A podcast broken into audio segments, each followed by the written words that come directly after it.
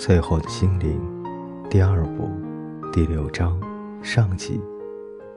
也许醒来伸了个懒腰，右手和额头的烧伤已经痊愈，但背上的伤还没有好，而且走路时还会一跛一跛的，因为最后一根被小龙尾巴扫落的钟乳石打中了他的脚踝，不止两个脚踝痛，全身也僵直，浑身上下都疼痛不已。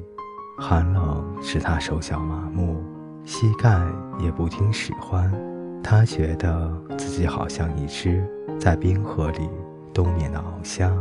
在阿什垂德，也就是地图上标志的最后一个村庄里，蒙瑟尔为他买过温暖而舒适的灰色和蓝色羊毛衣，可是也许会长大，衣服却不会，而且还不止这样，衣服破了裂了，有些地方根本磨损的不见了。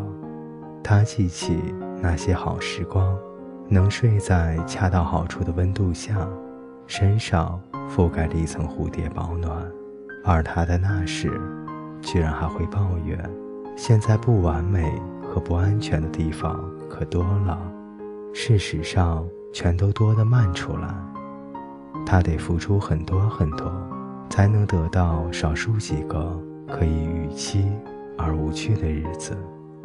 小龙还在梦乡，一阵小雨落在昨晚过夜的松林里，最好别再住在图书馆里，不单为了拯救一点人类的知识，也是因为小龙是个很容易满足、随时都很快乐的家伙，尾巴也永远摆个不停，而被尾巴扫落的钟乳石却可能是致命的武器。也许走到空地上散步，高山和冰河相接的地方长着山金车，他曾想尽一切办法委婉地向小龙解释为什么要种一片山金车，希望小龙能够像梦到雏菊时一样快乐，山金车就可以在约许脚下茂密的生长。但他所得到的反应却是一声尖叫，还有一道不可避免的致命火焰，连现在想起来肩膀还会炙痛。显然要梦想成真，只有当小龙心满意足的时候，那得关注好多快乐和大量关爱才能达成。小龙正在长牙，中间的几颗已经相当大了，后侧的牙也已经出现，牙龈发痒使得小龙只有在咬东西的时候才不会心烦。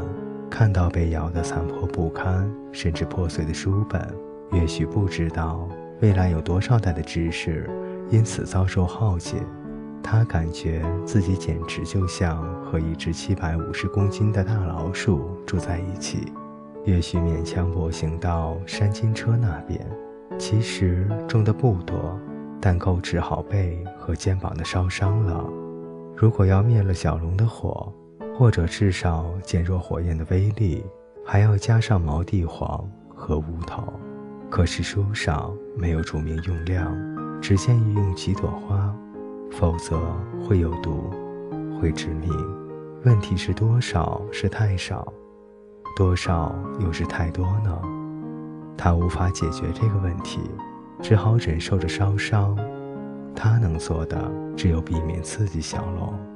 约许夫好烧伤的地方站起身来，后面就是黑山积雪的峰顶，雪白的矗立在蓝天之间，山谷在下方展开。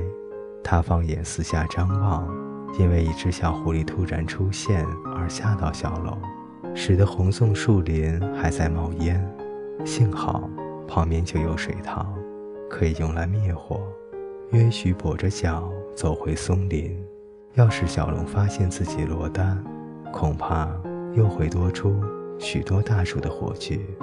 小龙还在松间睡觉，约许坐下来抚摸它，手指缓缓地摸过软软的翠绿色皮肤。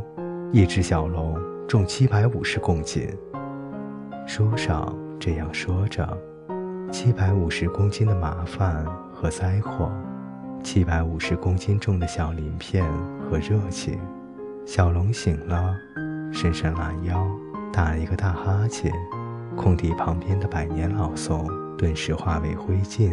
然后小龙看到约许，又高兴地笑了起来。约许勉强及时闪开。现在他已经有猫一般灵敏的身手了，但他身后的一丛迷迭香又烧了起来。约许继续抚摸小龙摇摆的尾巴，彼此紧紧相拥，靠在那丛迷迭香附近。树丛燃烧，温暖了空气，在晨雾中闪着金光。小龙快乐地望着约许。精灵男孩在龙的鼻尖上亲了一下，真像有个小弟弟，一个750公斤重的出生小弟弟。约许打开绣了花的背包，拿出羊皮纸，还有小龙吃的金豆子。小龙最爱吃金豆子，开心地坐了下来，一粒粒地吃着，像所有小龙一样，吃得很慢很慢。小龙学会飞行以后就长大了，只有到了这个时候，无限的智慧才会开始增长，才会认字、写字以及控制喷火。是然后，不是同时，是之后的结果，是学会了飞行之后才会发生。在第一次飞行之后，小龙才算长大。上面还有一个图说明这个概念，解释飞行的感觉，还有飞行如何使胸部和背部的肌肉活动，因此才能让小龙的头脑成熟。所以小龙的师傅必须教他飞行。这件事没有做到之前，最聪明的办法就是随身携带几朵山金车花。问题是怎么教呢？学习要模仿，可是约许又不会飞行。最接近飞行的经验只不过是有天下午荡过秋千。约许的第一个计划很简单，他把手放在小龙巨大的头上，然后用尽全力，集中精神想着一群飞鸟。结果没有用，小龙只是抖了几下，结果造成约许右臂一处烧伤，8棵橘子树全毁，接着还到处乱跳，好像相信自己跟鸟儿一样轻，只有半公斤重。跳上大树时，还连根拔起3根粉色的葡萄柚树。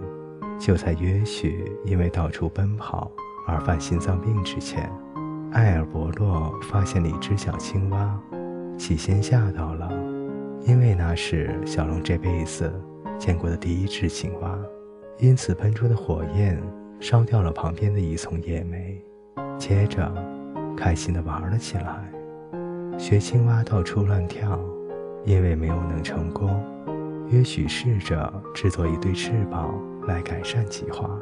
他要爬到岩石上，滑行到地面。问题是，他读到航空器制作手册已经是好久以前的事了，而他又不能重看，因为那本书已经在小龙打第2个喷嚏的时候烧掉了。至于热气球和风筝的书，更是早在小龙打第1个喷嚏的时候就毁了。约许做的翅膀虽然很像书上画的，但显然不够大，而他做弦外支架的布和尾翼的角度又错了。第一次试飞时，他就很惨地摔在了长满龙胆根草的草原上，落在一大堆粉红的葡萄柚枝叶中间。小龙的表情从不解变成害怕。山边有好一阵子都听得到埃尔伯洛绝望的哀嚎。